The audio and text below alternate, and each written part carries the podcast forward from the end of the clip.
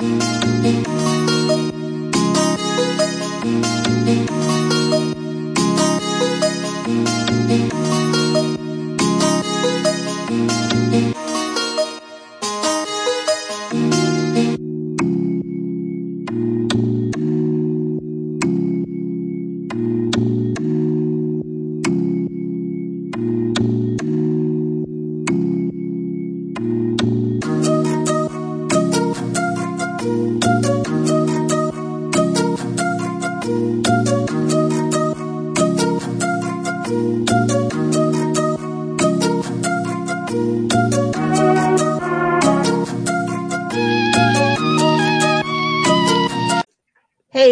everybody. This is Brandy J, Voices of Courage Walk the Talk. Today I have with me Colin Thompson, trainer and life coach. Thank you for joining me, and I'm so sorry.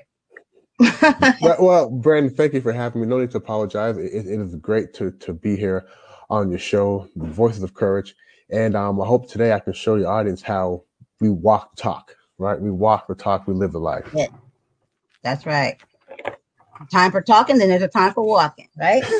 Absolutely. so tell me, tell me, tell me, um, or tell our listeners what it is that, um, as far as being like a life coach, what it is that you do, and uh, how did you get started? Yeah, so that's a great question, and I, I got started. Well, I got started by being in that lane of of trying to help people to get closer to achieving their goals, improving their lives many moons ago. But I would say probably when I was in high school is when I really started trying to help people to to go beyond their own limits. I formally got into it back in 2016 uh, when I was working for IBM. I did some internal coaching for leaders, uh, managers, and teams. And my passion has always been to motivate people, inspire people. So when I learned about coaching, that was more like the la- the last last combination to a lock. It opened so many things up because I'd always been very good uh, at motivating people. But Brandy, I'll tell you, if you motivate somebody on Monday, by Friday, that motivation might not still be there. So you either have to motivate them again or you have to just watch them return back to the old behavior. But coaching, which is a partnership with somebody, you stick with them for X amount of time until they reach their goal, or at least until they're on the path to reach their goal. So coaching was the last piece because I found that the people who are motivated, they come right back to me a few weeks, months later and say, Colin, do it again mm-hmm. do it again, and do it again. And what was happening was it was creating a more of a dependent or codependent sort of relationship. So coaching really helped me, first of all, develop the tools to be able to help people improve their lives over a long term period. Like longevity. But... Mm-hmm. Okay. That makes a lot of sense. I never had it thought about it like that or had anybody even say it like that, motivating someone versus coaching them. Yeah, you know, there's, there's sometimes if somebody is intelligent, then they're a motivated, intelligent person. If somebody's stupid, then they're motivated to be stupid, right? So sure. with coaching, you can really help them really identify what is their goal clearly. Clearly, what is their goal? And I always ask people when you have your goal, how does that goal help you to improve the lives of you and your family and your friends. So somebody has a goal, I say add this to the end of the goal. For example, Brandon, if you said your goal is to learn how to become a nurse, I always say at the end of it, add this phrase, so that I can what? To make sure that you understand clearly how that goal is improving your life. Hmm. Interesting. Okay. So this is something you had to, uh, being, you know, doing this, had to learn yourself too, what worked and what didn't work. As far as, like, for instance, you um, when you have that person, you know, how you just said right now, like add this to like those those certain things that you notice that make a difference or, or you know in the outcome, or, you know. Right, right. Yeah, I think for a lot of coaches, it's hard for us to coach if we haven't experienced certain things, or if we haven't. It's like drinking your, your own Kool Aid. So mm-hmm. a lot of times we have to really, you know, there is a structure to coaching, but also you coach from experience. So knowing that when you meet with, meet with an individual, knowing that they're going to go through different phases of being able to achieve the goal, the reason the person is coming to you is because they probably had some difficulties or challenges in achieving their goal. So what that means is they need you to help them get past those. And one thing as a coach we must understand is, or have experienced, is uh, going and, and running into a wall ourselves. So how do you get past that? And how do you encourage people knowing that they're going to have a few false starts, knowing they're going to have some some some blockers and whatnot, obstacles, understanding that's part of the process. So absolutely, we've had to experience that ourselves to really embrace that in other people. Okay. Hmm. That's a very interesting um that you say that, I guess about life coaches basically having to experience certain certain things. So no one can just hop up and just be like, you know what? I'm gonna be a life coach. You know what I mean? Without really experiencing, you know, you know, there's people well, out there just trying to be. Well, well, well, a couple things. I think let's be honest, man. Everybody in life, if you're friggin' 21 years old, you've been through something. Okay, yeah. 15, you've been through something. So everybody has been through something. So, so that's not just us life coaches, but understanding that is part of the process. I tell people when you're feeling, you know, when you're feeling great, good mood, embrace it. When you're feeling bad, tell them embrace it also, right? It's, it'll change. It's temporary. So knowing that this too shall pass, it helps you understand that as long as you keep going forward and understand that there's going to be lows, there's going to be highs, and don't let that really slow you down you'll be fine. So, so, uh, but, but I think life coaches are just able to, I don't want to say handhold, but able to help guide clients to keep going, keep going, keep going. You know, it's not a, it's not a straight path, right. but just keep going, keep going, keep going. Yeah. No matter what, bumpy roads and all, but got to keep going. I like that. I like that. Yeah. I, yeah. Okay.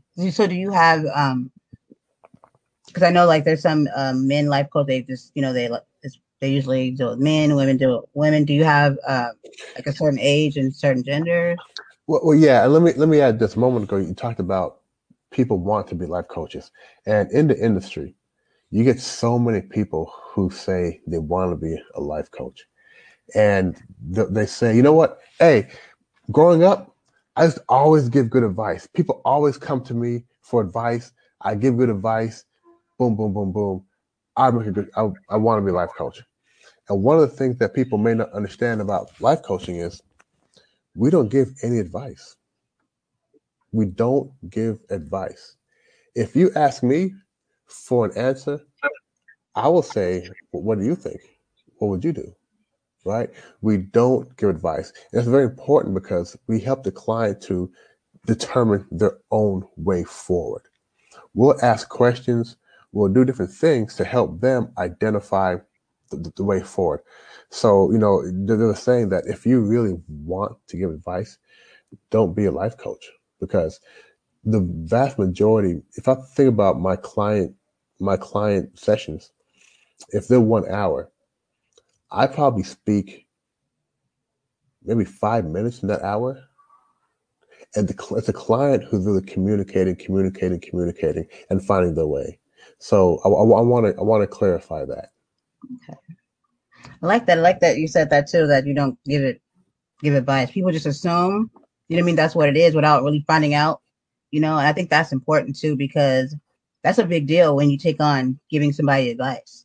You know what I mean? Because mm-hmm kind of enable them a little bit because then they, they're if it doesn't work, you know what I mean? Kind of right, right. Empower them to think for themselves. Mm-hmm. And if it doesn't work, they may blame you. They may Yeah. say, "Look, I, I I took your advice. You know, I did what you said to do."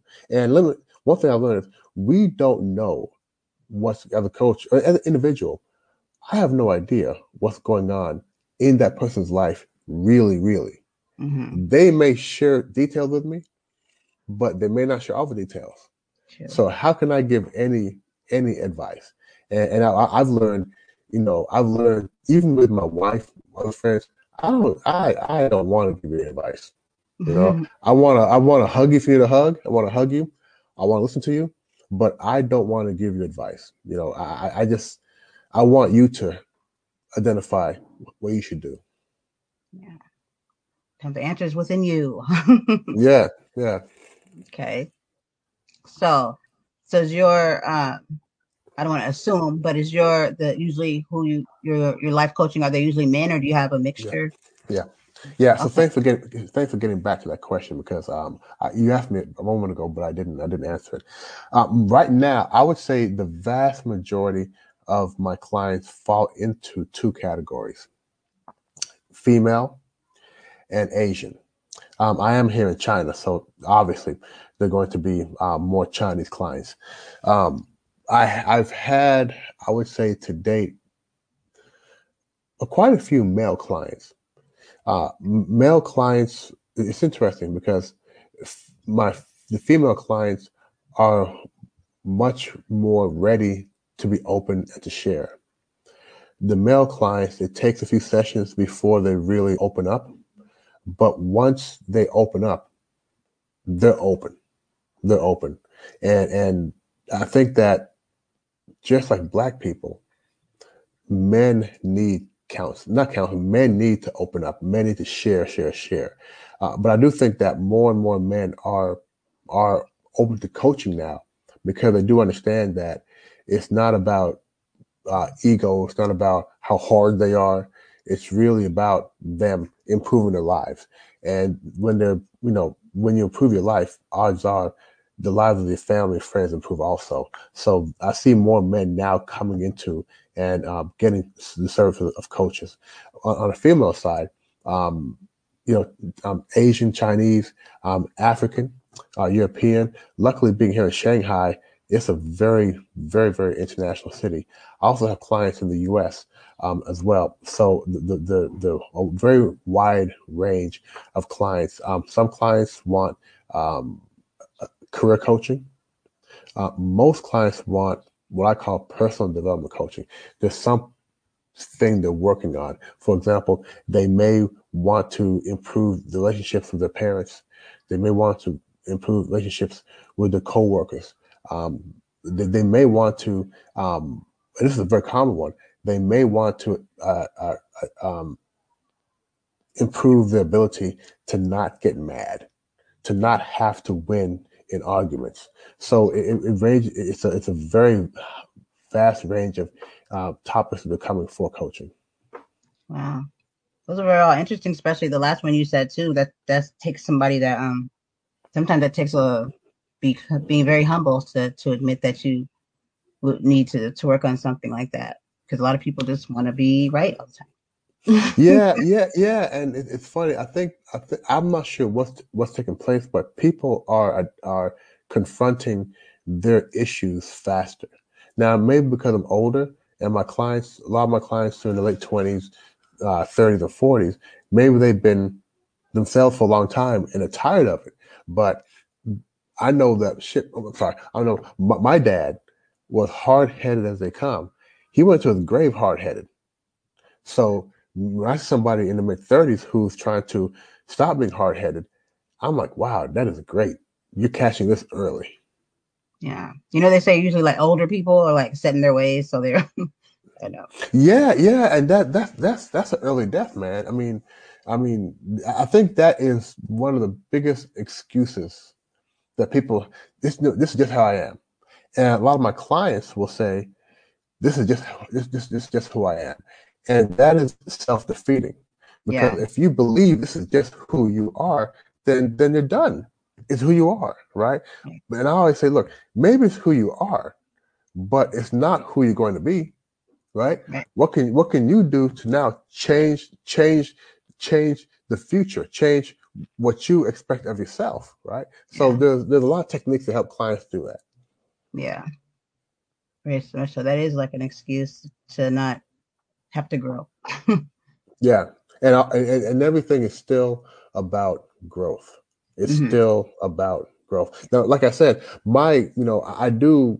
I'm I'm a coach uh, amongst other things, but my thing, my thing is motivational inspiration.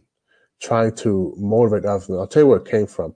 Um, my parents moved from Jamaica to Canada. I was born in Canada. I'm a, I'm a, I always say I'm a Canadian born Jamaican. I was born in Canada, and we left Toronto and moved to the U.S. to Louisville, Kentucky. So my parents immigrated from Jamaica to Canada, immigrated again from Canada to the U.S. My parents have, and we had the immigrant mindset. The immigrant mindset was, shoot, it's effed up where I'm coming from. You put me in the U.S., the land of milk and honey, and we're gonna make it. We see everybody in the U.S. who who wasting their time, not working hard. When we get there, we're gonna make it. So when we got to the U.S., we had that I'm hungry, hungry, hungry mindset. Even even as kids.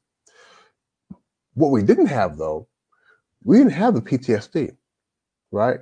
We mm. didn't have the the, the, the post traumatic slavery disorder Yeah. because we didn't know that. And a lot of blacks in the US had that. Growing up in the US, being told you can't do this, you can't go there, you can't do this, you can't go there. A lot of my, my, my, my peers felt that they had limitations of what they could do. Now I understand why. And and I I'm not I understand why. But we didn't have that. We had the yes we can and we're going to do it. So when I first started encouraging people, it was brothers and sisters saying, "Man, you can do it. Don't think you can do it." I mean, uh, you know, I grew up in Louisville, Louisville, Kentucky. I can tell you, by 1991 or no 1995, I had several friends who were early 20s who had never been on an airplane. Can you imagine that? Can you imagine not being able to experience other cities and towns and and, and opening up opening up your what you think is your limit? So Yeah. I first I first started out by really encouraging brothers and sisters to really explore, do more, and really have the attitude that yes I can and I will. So Right. that that's where it, that's really where it comes from. Claim it. you know? Yeah. Absolutely. Claim it. Claim it. Well, first of all, claim it and do it. Right. Yeah. Claiming claiming is is, is the early part. It's funny because people say, you know what, I have all these goals, or I spent, I you know what, I spent time with myself writing down my goals, and I feel so good. And I'm like, man, write down your goals. That S H I T is easy. Do them right? Reach your goals. Reach your goals right? Writing down your goals is just the first step and it's the easiest step. It's Yeah. the easiest step. Go and get your goals right? Achieve your goals. Yeah, I like that. I like that too because you're not coddling those little things like that's good that you wrote your you know what I mean? Like, uh, that's it. you like, that's right. Get that. And like, no. Yeah. Now I'll tell you from you know when, when, I- when I have new coaching clients, and let's say that um, somebody purchased a three month package, right? So we have three months to coach. And with my coaching, I don't put limits on how many sessions we can do in three months. So let's say, for example, I meet with a client every every week. So that's that's what 10, 12 times over a three month period. It, it takes us, I would say, three sessions to really clearly, clearly, clearly identify the goal. So, so identifying a goal is not hard. It's not easy. It's not hard, but it's very, very important. And that's why it takes us what three hours to do that. Because if you say so, so Brandon, give me give me an example of a goal, a goal you have. Hmm. I have a goal to have 100,000 shows by the end of this year. Okay. even. You want one hundred thousand shows by the end of this year. Okay. Mhm. Do you want those shows to be good? Do you want them to be bad, or do you just want one hundred? One I thousand, want excuse me. to be life changing. Okay, so you want 100, well, 1,000, right? 1,000 life changing goals by the end of this year. Now, how do you define life changing goals? Because that's hard for me to quantify. I want it to be an experience. So like I want all those shows to be something that someone can take something from that could they could help them no matter what it is. Be it funny, be it something that's uh helping somebody with just all depending on what that show is, then I just want somebody to be able to take something from it. Okay. So you want 1000 shows where your listeners are hearing something and ex- having experience where they are able to improve their lives by the content of the show. Yeah. By the end of this year. Yes. Okay. Now, at the end of that, add this so that you can. So that I can. I like that. So that I can know that I did my job, know that I did what I set out, sought out to do was to help okay. people. To help people. Okay, there it is. There it is. Right. So I would say too. So your goal, so your goal really is to help people. Yeah. right. And your mm-hmm. podcast is a means to do that. Yeah. Right. And, and the reason I, I, I do that because I'll, I'll treat you like a client now. So if your goal is to help people, are there any other ways you can help people besides your podcast? Yeah. Are you asking me? You want me to tell you? Yeah, tell me.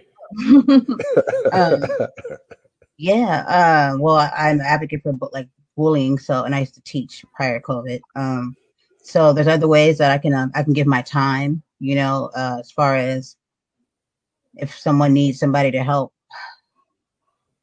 maybe someone's sick or they can't mm-hmm. do what they need to do to get to certain places. Um, because sometimes you know I know that helping doesn't always come at the way we want to help. When you want to help people, it's kind of like you got to help them as whatever they they're in need right, of. Right.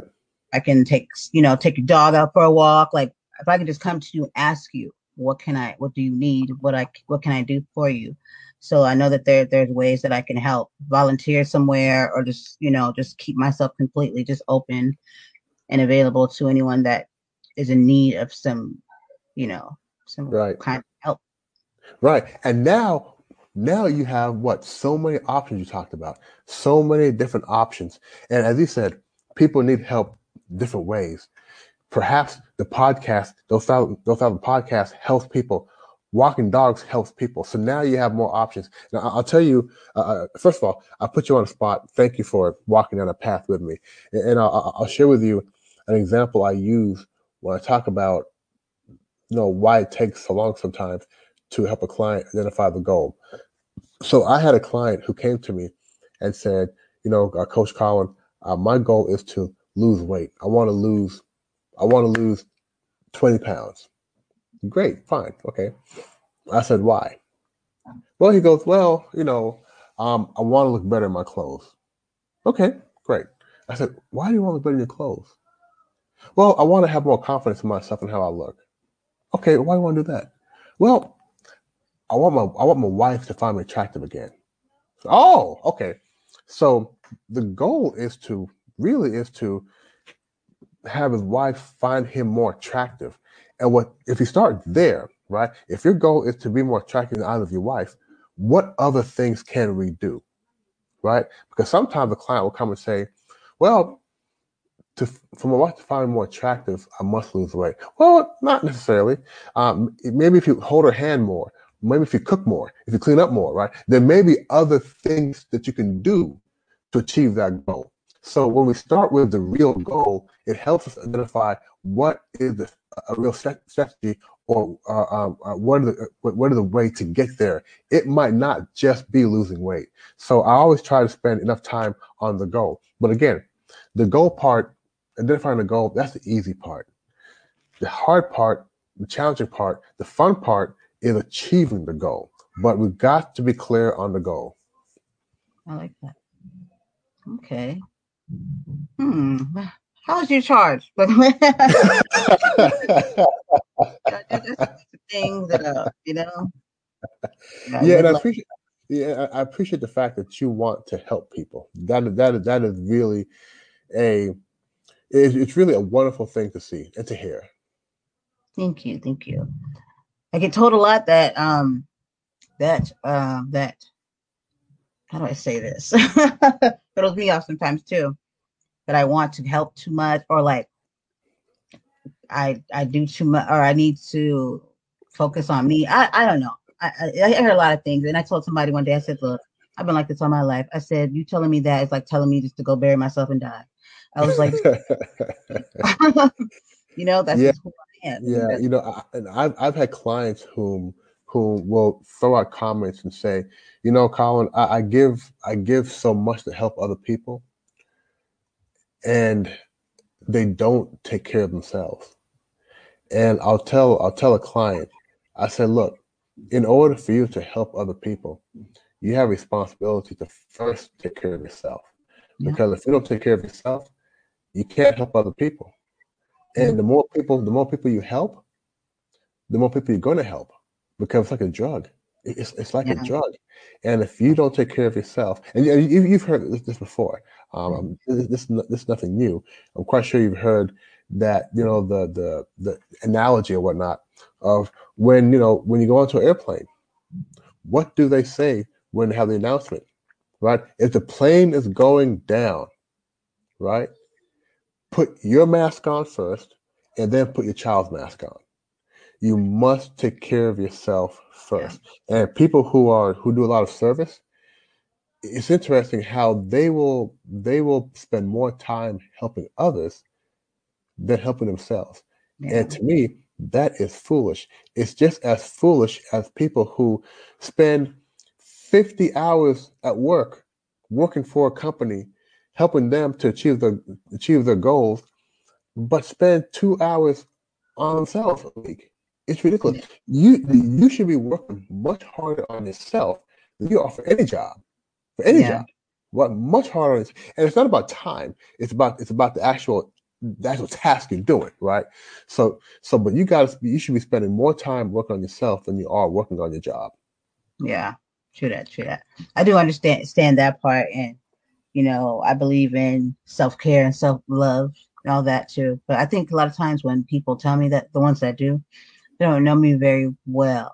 To because I think if they they did, they would already know that comes with the package. Yep. You know, Yep, yep, yep. And, and you know, for when we all have people in our lives who love us and want to give us advice, and that advice is good advice, but it may not jive with who we are, right? So if if you're the if if, if you're the kind of person who gives, gives, gives, lean into it, right? Give more, Brandy, right? Give more, give more, give more, because you know what they say: for every action, there's an equal reaction. The more you give, the more you're going to receive, right? So if that's who you are, just make sure you're okay, right? yeah, But lean, Mhm. lean into it and do more. yeah, Yeah. Yeah. And those folks who give you those folks who give you that advice, give them a hug, say thank you, I appreciate it, right? And let the comments go out, right? yeah, Don't don't don't tell them you don't know me. Forget you. No, no, no, no. Say I love you, thank you, boom, boom, boom, and let, let the comments go out. yeah. I'll keep that in mind. Thank you so much.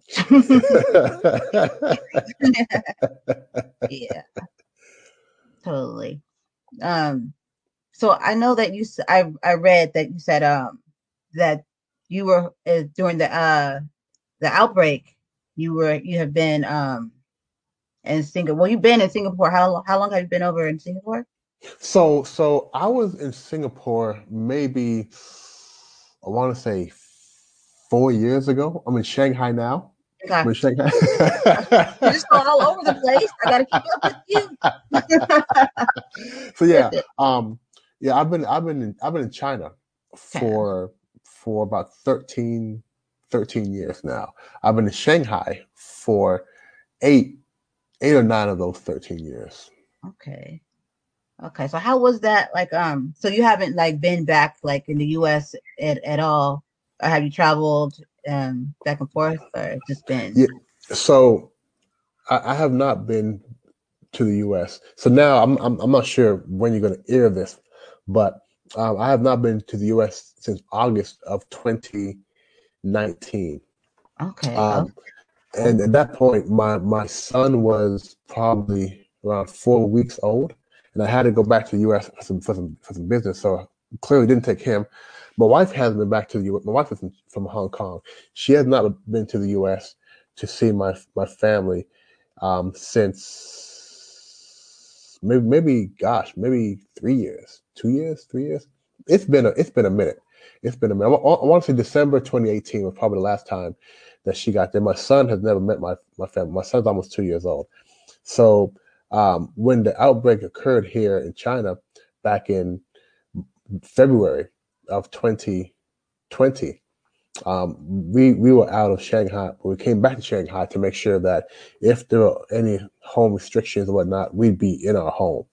So it's been a while since I've been back to the U.S. and and you know, early last year, well not early, yeah, around this time I think last year, or this time or, or April, or May, excuse me, excuse me, that's when SHIT really really hit the fan because people were reeling from COVID.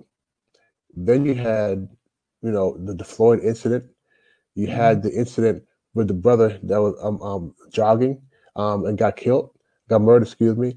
So a lot of tension. And right now, I don't, I would not feel comfortable going back to the U.S. One, because my my wife is is pregnant again. Thank goodness. Um, Thank you. Hard work. Uh, wife is pregnant again. uh, fun work, but hard work.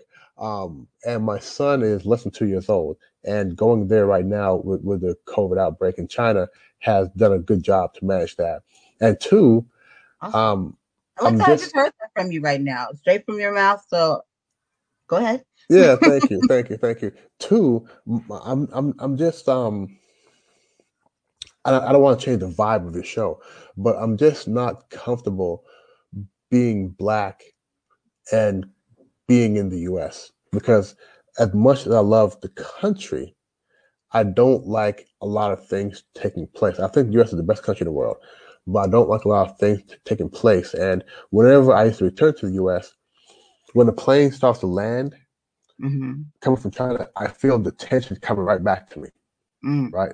Coming right back to me, and I I feel very free here.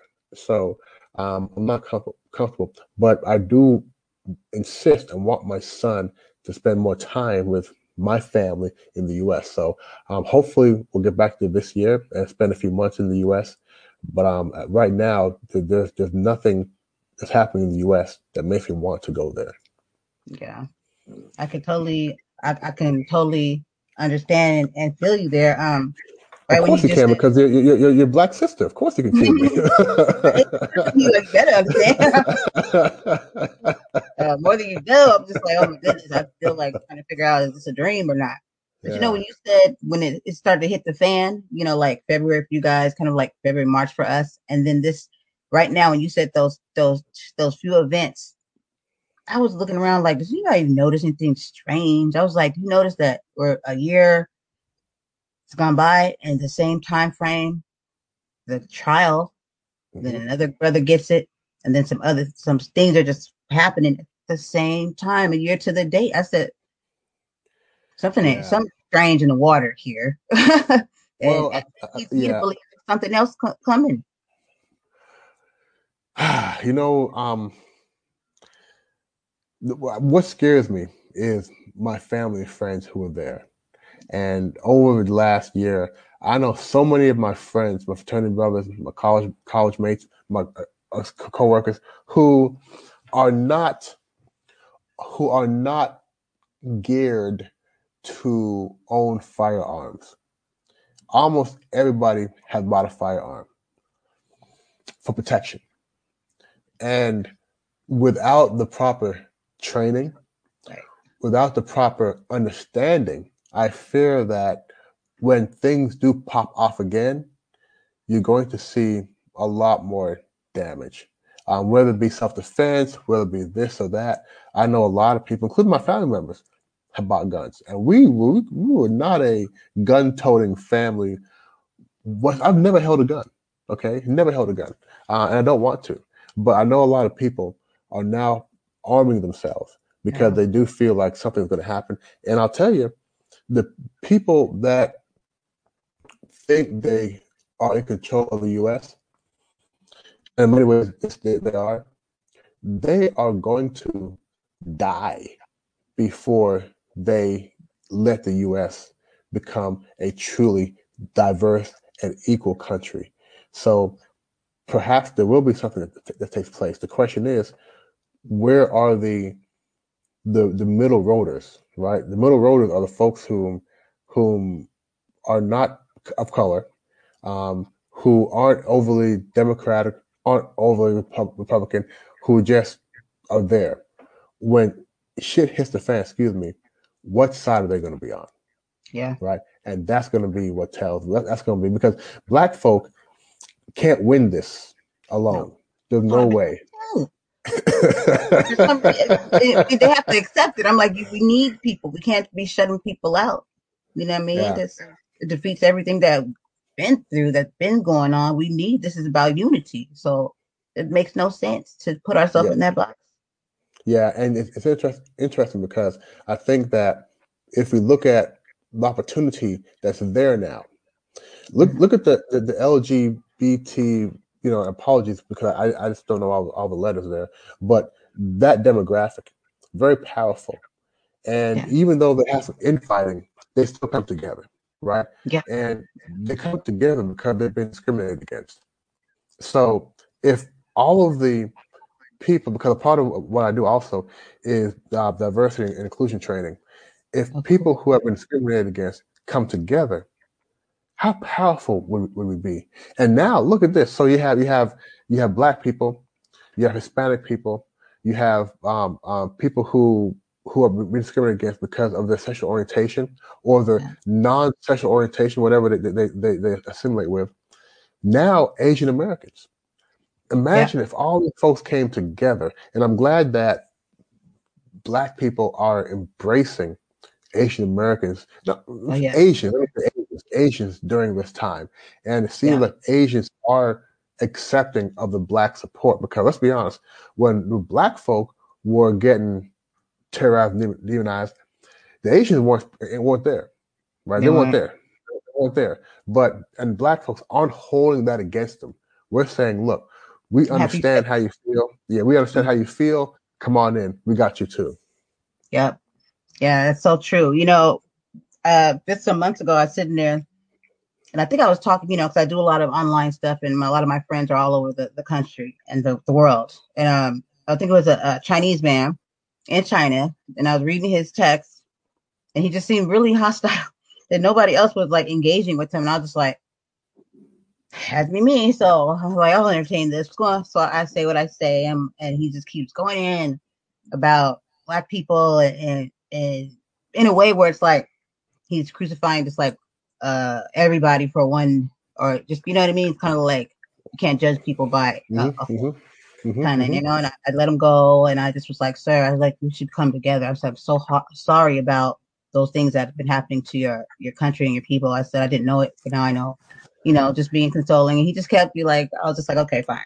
By the end of that conversation, I was just sitting there. I was like, when did we start having problems with Asian people? I wasn't aware. I said, I always thought we were friends. I was looking around.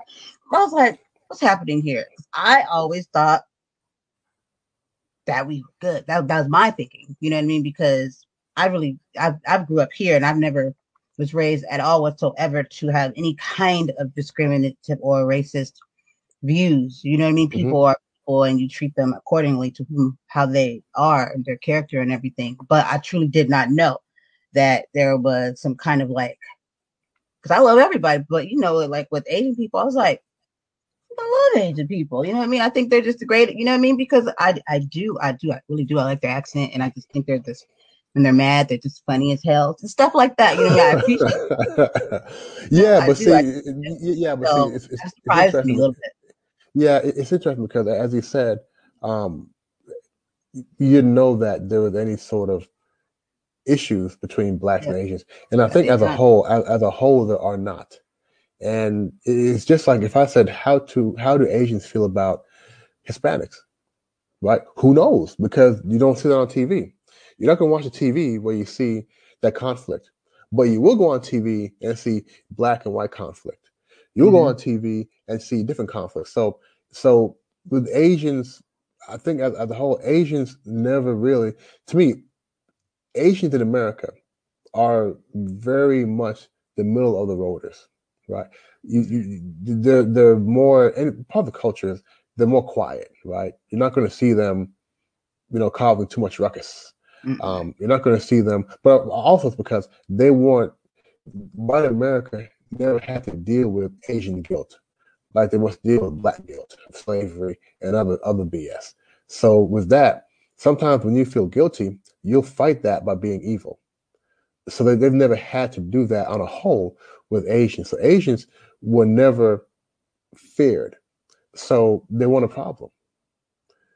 It wasn't until, you know, the whole kung fu virus and this and that, where they started getting singled out. And mm-hmm. I was very surprised that people were treating Asians bad because typically, yeah. typically, you know, and I was surprised that black people were part of it also. I was very, very surprised by that. Very because I, I, I always felt that look, when I see the issue with the border and, and, and Spanish people come from, from, from Mexico, black folks support them, right? Because we we ha- all have you know what we all have friends in high school who who were Spanish, right? Yeah. So we, we, we support them, but I think with the with the Asians it's different because there was never really that you know high school. We, so, so, so Hispanics and blacks are put in the same pool, so to speak, right? Yeah. Um, but Asians were never put in that same pool. So Asians were a, a, a, a, viewed a little underneath white, but definitely above some other minorities. Yeah. So they never true. they never really had to, you know, um, you know, bear the burden that we we, we faced. And it's a shame now that they're being singled out um, I think it's terrible what's happening. It's terrible. Um, it's.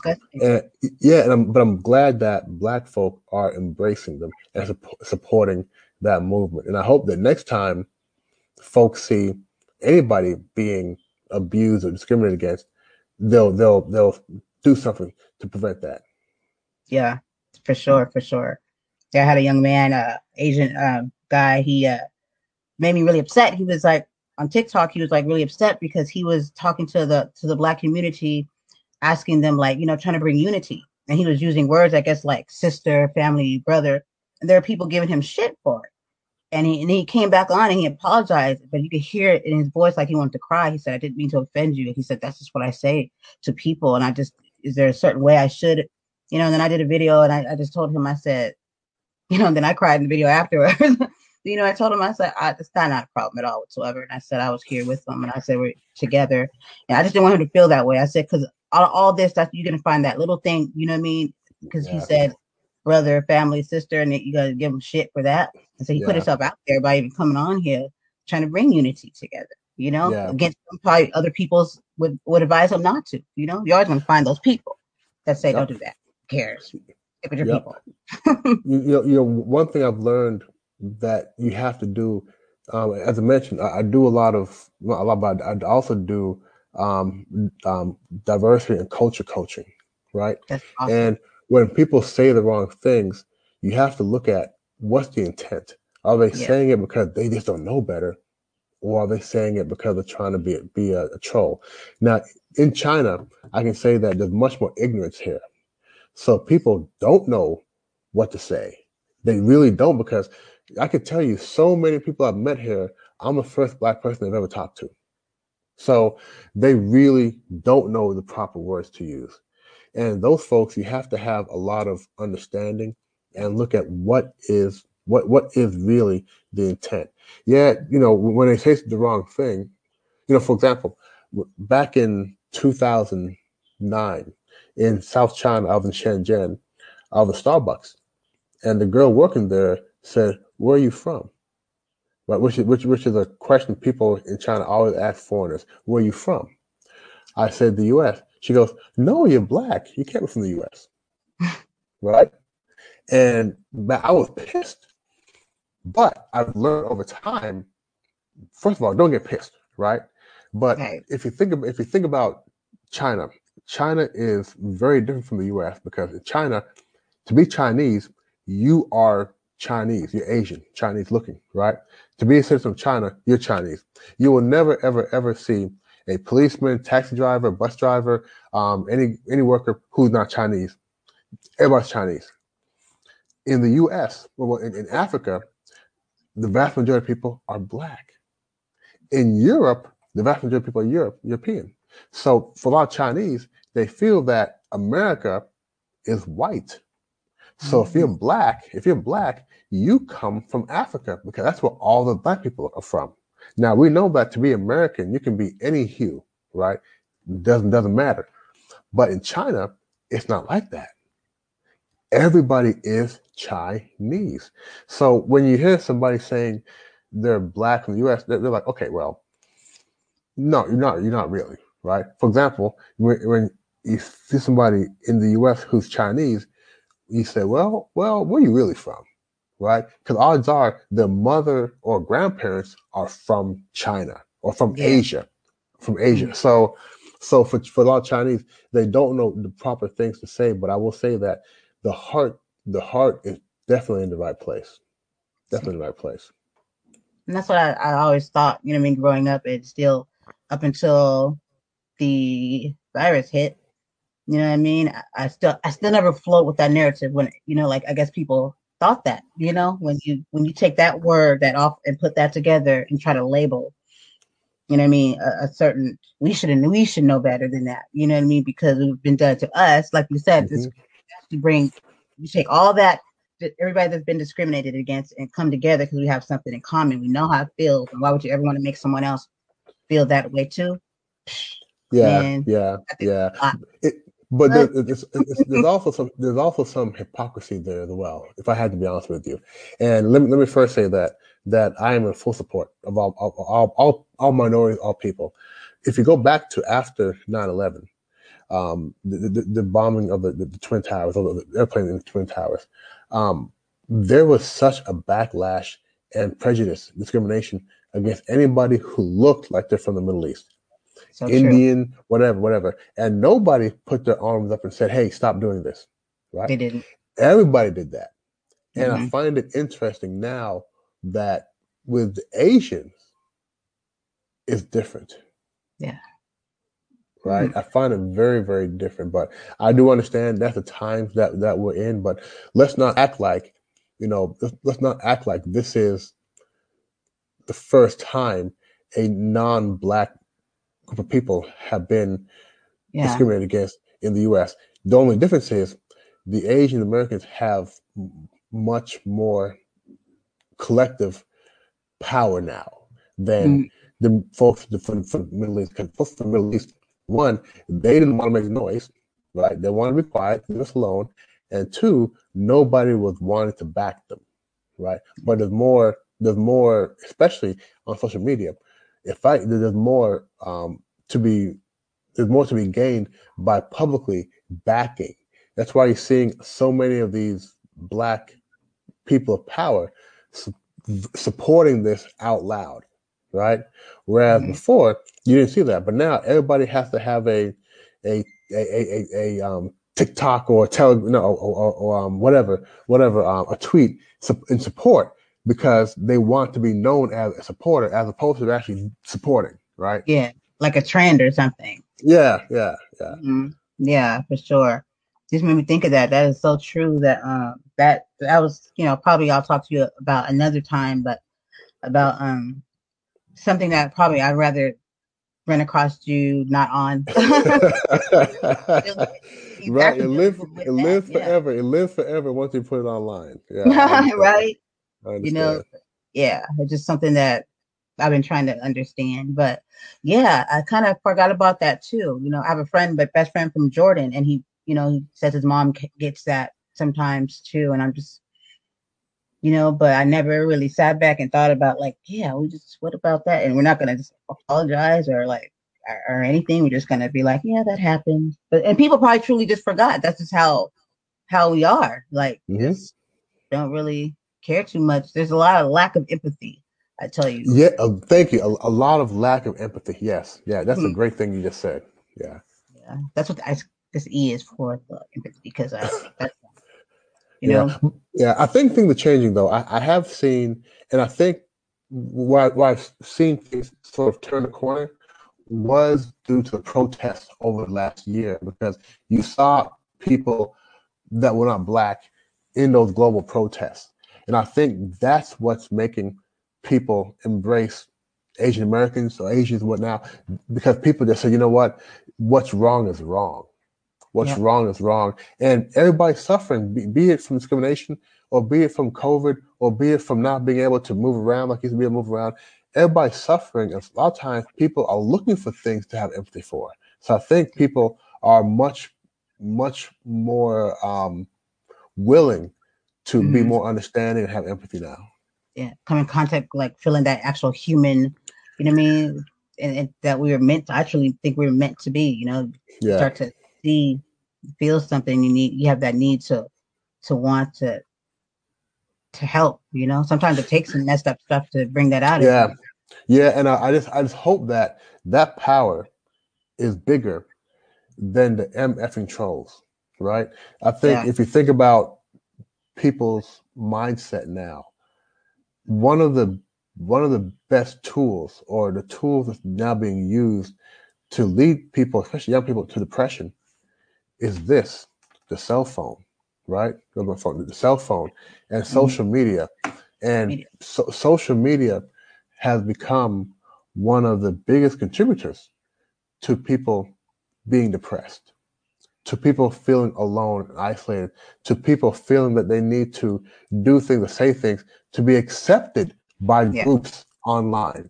So I think that I hope that the the people who have empathy are louder and more aggressive than the people who want to pull you down via social media, bull, cyberbullying, because cyberbullying right. is real. All, all yes. that stuff. People take their lives kids yeah. and all like over cyberbullying. I tell people that it's so serious. Don't sleep on it. Don't minimize it. It doesn't matter what your opinion is. The fact is that it's happening. And there's people, yep. there's children that literally will go and take their life due to something. They think differently. Like they're, you know what I mean? They don't process the same way. I wouldn't want to be a kid all over again. You know, I mean? that's yeah. a lot of pressure. You know, I don't yeah. minimize it. You know, we kind of tend to say, you don't have any problems. You're, no, they, they have their own set. They, they, they, they, absolutely do. And one of the things that I think that not kids, even adults, and it might be worse for adults, we don't imagine anymore. We have no imagination because, you know, I I remember sitting, you know, on a subway here mm-hmm. and looking around, and if there are 20 people in a, in a subway car, 19 are on the cell phone. And I, and I remember, I remember there were times, and I do this right. You know, my wife, my wife is one of those.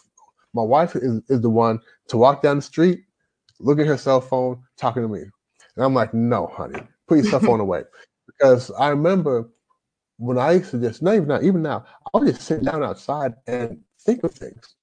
Yeah. People now, they can't do that they go instantly. If they have any lull in their day, they must pick up, check the phone, put the phone down, check it again, put it down, check it.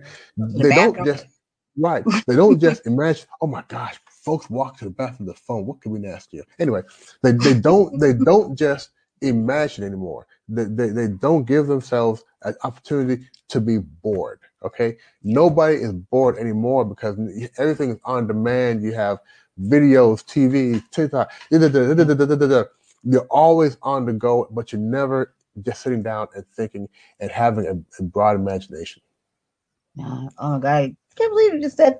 I was just saying that the other day, and even with teaching in the schools, I had been teaching for like nine, one on nine years. I saw that that that was not being, you know, me growing up. I I just know like kids, you know, that's the most important time. You know what I mean? Like to to like bring that out and like imagination. It's like what creates things, you know, things turn into without that, like you, limit yourself, you limit yourself, and like you said, you kind of like even turn into a robot, and then you yeah. always just are on the phone instead. Like with me, like people wonder, like for me, I think that's what got me through my childhood because my sister she moved out young, and I always had a great time. I was the only kid in house left. I had all these, you know, a living big house, all these toys and stuff, but I didn't like seek. Like I gotta be with this friend. I gotta go to my friend's house. My friend. I could to this day, I can be by myself and be okay with it and entertain myself. I used to tell mm-hmm. people like, if I can only find, if you can only, you know, buy tickets to, you know, come and be in my head, I, am pretty sure you'd have a good time. But you know, I, I, think I'm a hoot, you know. But um, yeah. But yeah, I think it's my imagination. I could turn anything into a good time if I'm in a boring setting. And I never really thought about it then, but I would always be able to turn it into something else for my to, to make it interesting to get through it. But I was using my imagination, you know what I mean, just to make right. things fun for me or just be able to get through it. And yeah. I know that too with like people you bring up imagination, they're like, I don't I don't get it. I don't know what that is. I don't have an imagination. Really dry, just like it's sad. I'm like, you don't? yeah, yeah. But you what you also find there's a correlation because when people get into a a tough situation or they have an obstacle in front of them, when you don't have imagination, you don't know how to think of solutions, think of ideas. And, you know, there's some people whom have all the, you know what, have brilliant minds or have great goals.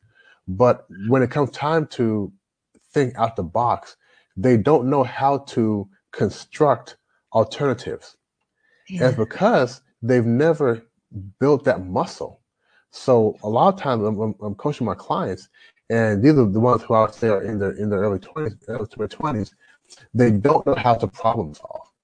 They're right. they're always willing to just give up and move on to the next thing, as opposed to identifying different solutions to go forward.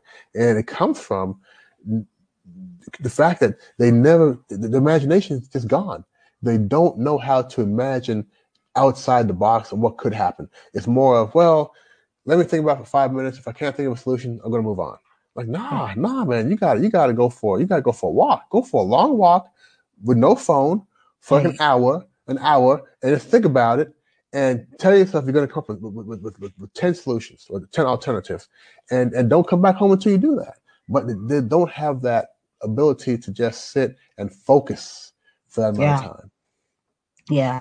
I picked up on that uh, these last few years in schools, and I, you know, me, I was thinking, I was like, hmm, that's very interesting because that would be something that would hinder someone in the long run, like especially these children, because they wouldn't know how to, you know, I mean, like come up. It'd be easily to manipulate and to control and to tell somebody that to this narrative A, B, C, and D without them questioning anything or even attempting to. So, yeah. and I thought that was interesting that we we were pulling back away from that, and I saw I saw it in the children. You know what I mean? Yeah. I saw it. I was just like, hmm.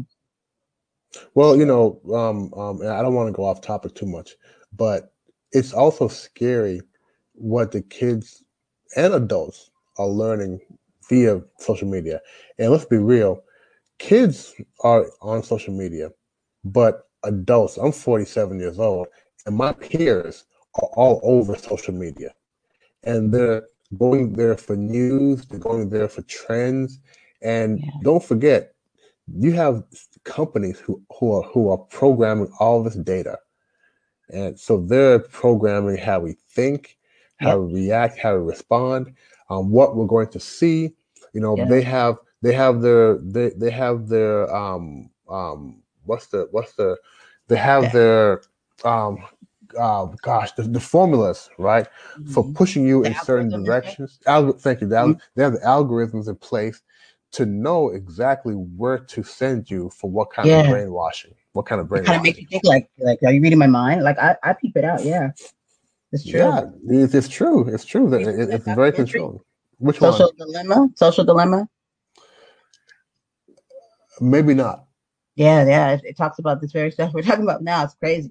Yeah. You know what I mean? And I, I made it, and I was so aware of it that I, I, caught myself one time, and I knew I said it's time for me to get off. I could see myself. I saw the effects it was having on me, my mood.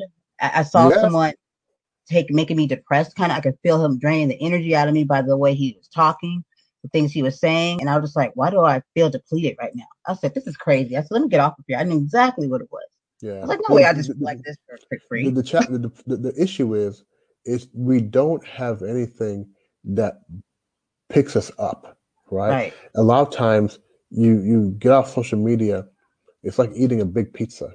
It feels good for the moment, but then you may regret it.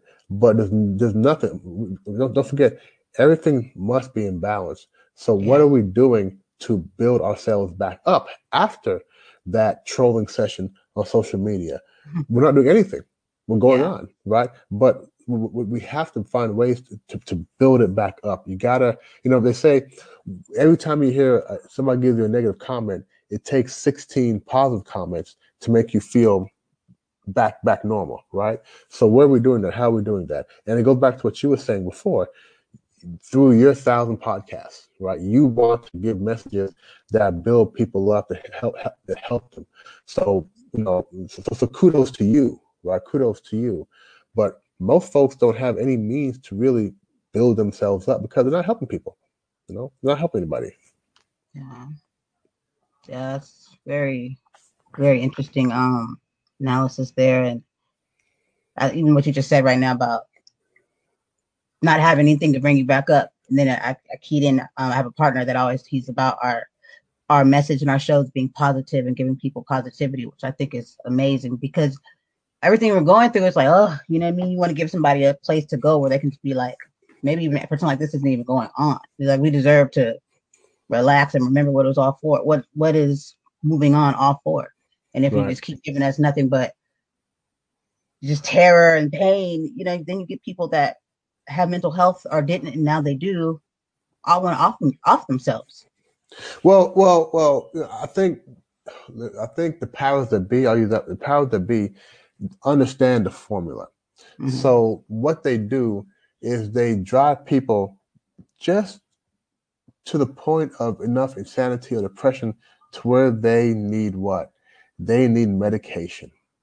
And then they have to spend, and then they become dependent upon A, B, and C.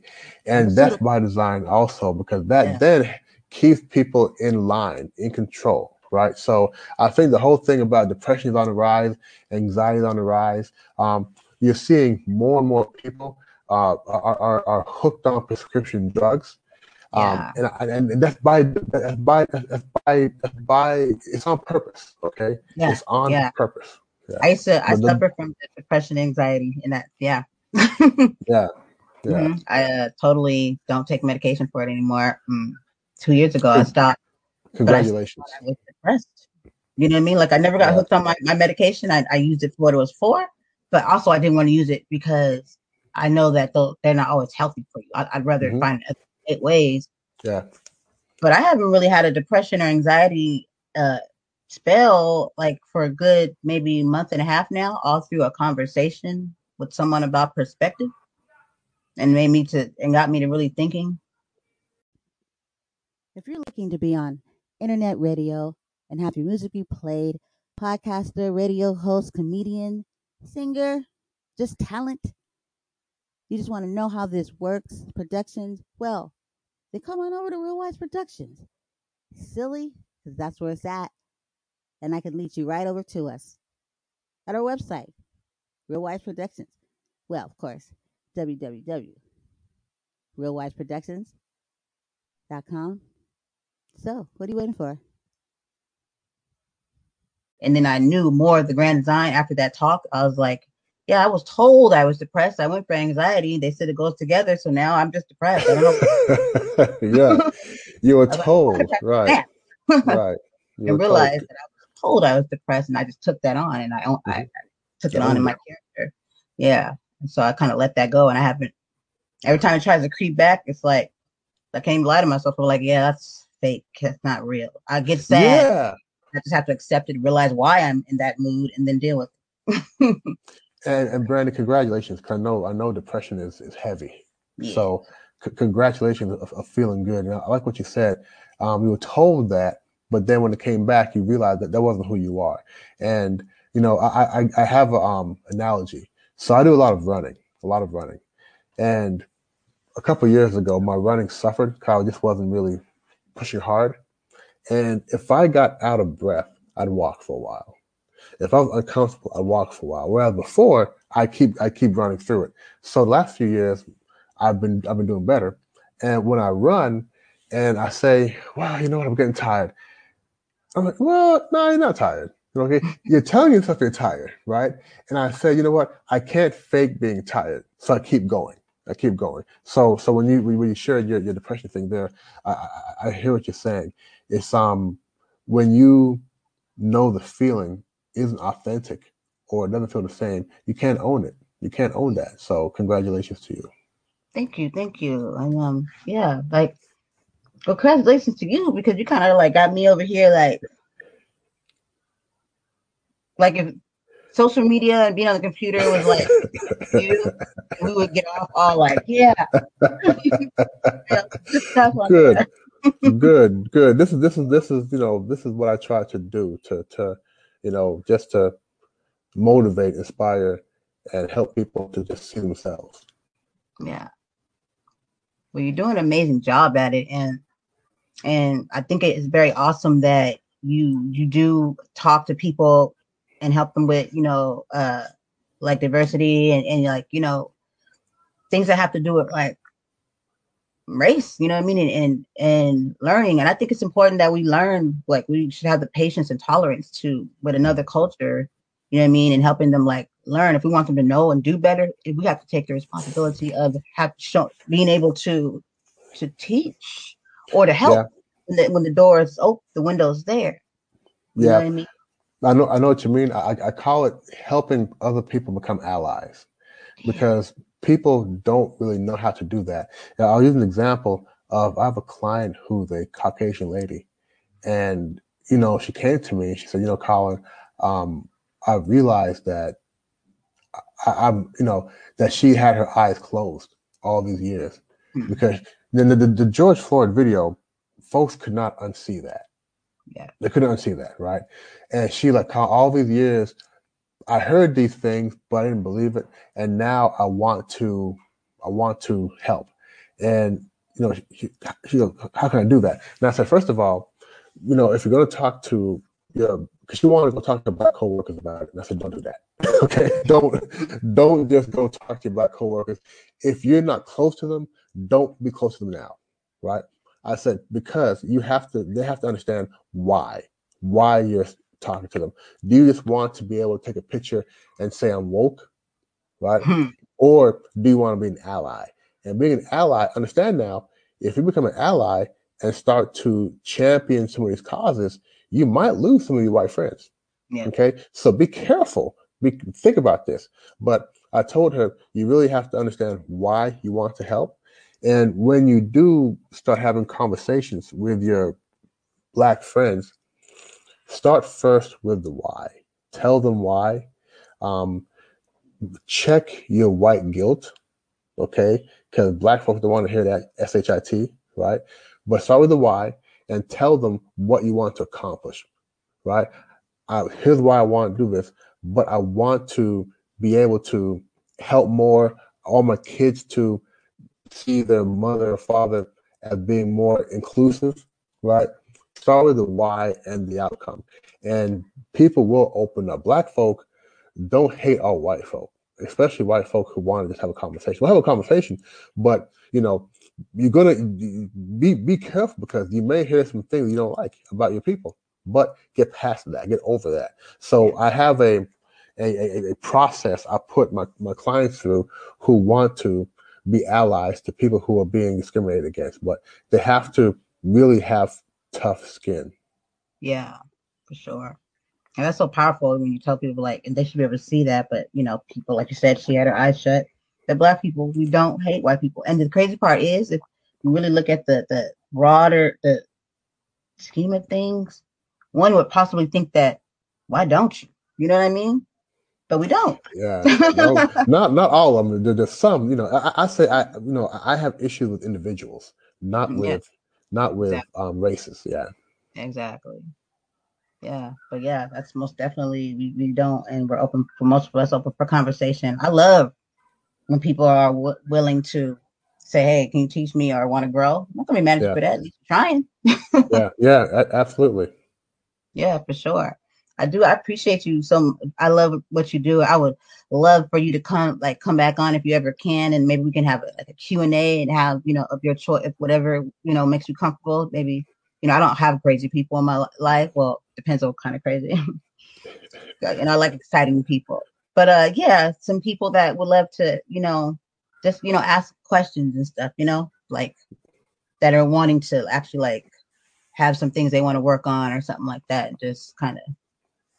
Yeah. So so so Brandy, you know, you know put out there. I, I, would I would be honored to come back on and, and be a guest again and, and do a Q and A. I think that helps more people to hear certain messages. So I'm definitely um, um, open to that. And because he said it, I'm going to reach back out to you in a few weeks and ask you when are we going to do that. I also want to thank you because um, you know the first meeting we had scheduled um, a few weeks ago, my son was sick. Yeah, it's an interesting story. Um, my son is like what 18 months old, I think, something like that, and he had a cold. Right, his nose was stuffed up, and for three days, and his, his mother, my wife, said, "Honey, we should go to the hospital." I said, "We need to go to the hospital for that. He has a cold, right?" And she didn't like that. So about three three days after that, he'd been sick, maybe like a week. She came to me at 10 a.m. and said, "Honey, if if we take if I take the baby to the hospital, will you divorce me?" I said, "No, I won't divorce you." right? I said, "Honey, it's a cold. Where I come from, we don't go to the hospital for a cold, right? You know. Anyway, so we went to the hospital, and all these different things, and the doctor said he has a cold, right?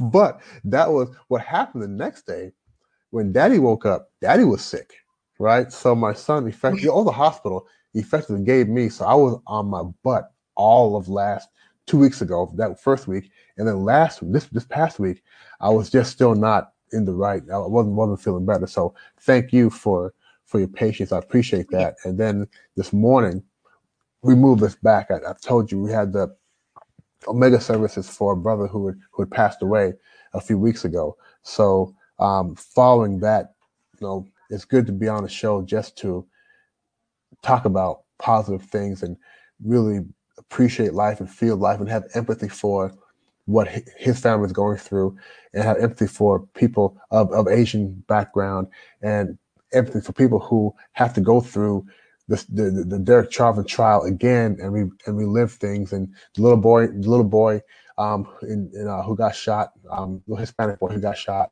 um, in Chicago. Just a lot of things. So thank you for the platform and allow me to come on and, and, and, and share share my thoughts, my views, and hopefully people will hear what I'm saying and reach out to me if they want to, you know, go forward.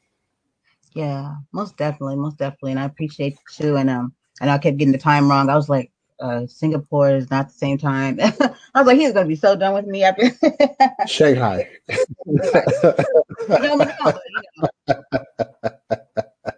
it's all good. I'm gonna get it right someday. I'm gonna get it right. Yeah. But you know, hey, it makes you laugh. So uh, that, yeah. yeah. But yeah. But if you can, if you can do um the listeners a favor and drop any link. I also put them in the show notes. But if you can just tell us um any links or anywhere they can go to to find you, that'd be awesome. Yeah. Yes. So O L I G Y E dot com. O L I G Y E dot com. That's oligye.com. That's my website where you see information about my coaching, my training. You'll see some videos I have on inspiration, motivation. Um, you'll see some good content there. So if you need a, a pep talk, and I've, I've learned that for today, in today's world, your pep talks can't be more than a few minutes. So if you want a little mini pep talk, uh, go to the website, O L I gye.com and you'll see information there. Um, again, my name is Colin Thompson. And um, if you, talking to your, your, listeners now, if you uh, want co- some coaching, um, you want some motivation, some inspiration, please reach out to me and we'll get together. The, the, beautiful thing now is you reach out to me today, we can be in, on a call in a few days. It's wonderful. So um, don't be shy, reach out, let's get some help. Yes thank you for offering that. Thank you so much. Because, like you said, some people, I, am seeing more people re- wanting and reaching out more. So to have that access is uh, amazing. And I'm also wanting to know if you mind if I post you. I'm gonna send you my link to my website. But do you mind if I add you to my website? Absolutely. Okay. I think you have. Absolutely, I would. I would be mad if you didn't. like that. Please do. Okay, and I'll send you the link. I don't know if you've seen it already from because I know it's in pod potted. Mm-hmm. yeah, I've been not, to your website. I've been there. Yeah. All right, sounds good. Sounds good. Well, thank you so much, everyone. This is watch this. Everyone, watch this. This is Colin Thompson. watch, yeah, watch and listen to it. Yeah, thank you. That's me. hey. No, really though, but I, I so appreciate you and much love to your your wife and to your your children. And I wish you all well. And thank you so much for letting me be able to hang with you and learn learn about you. Thank you. It's been a pleasure. Been a pleasure. All right, guys. Thank you so much, and you have a blessed evening. Thank you. Or morning, probably over there. Morning. That's morning. Talk to you soon. Okay. Bye bye. Bye bye.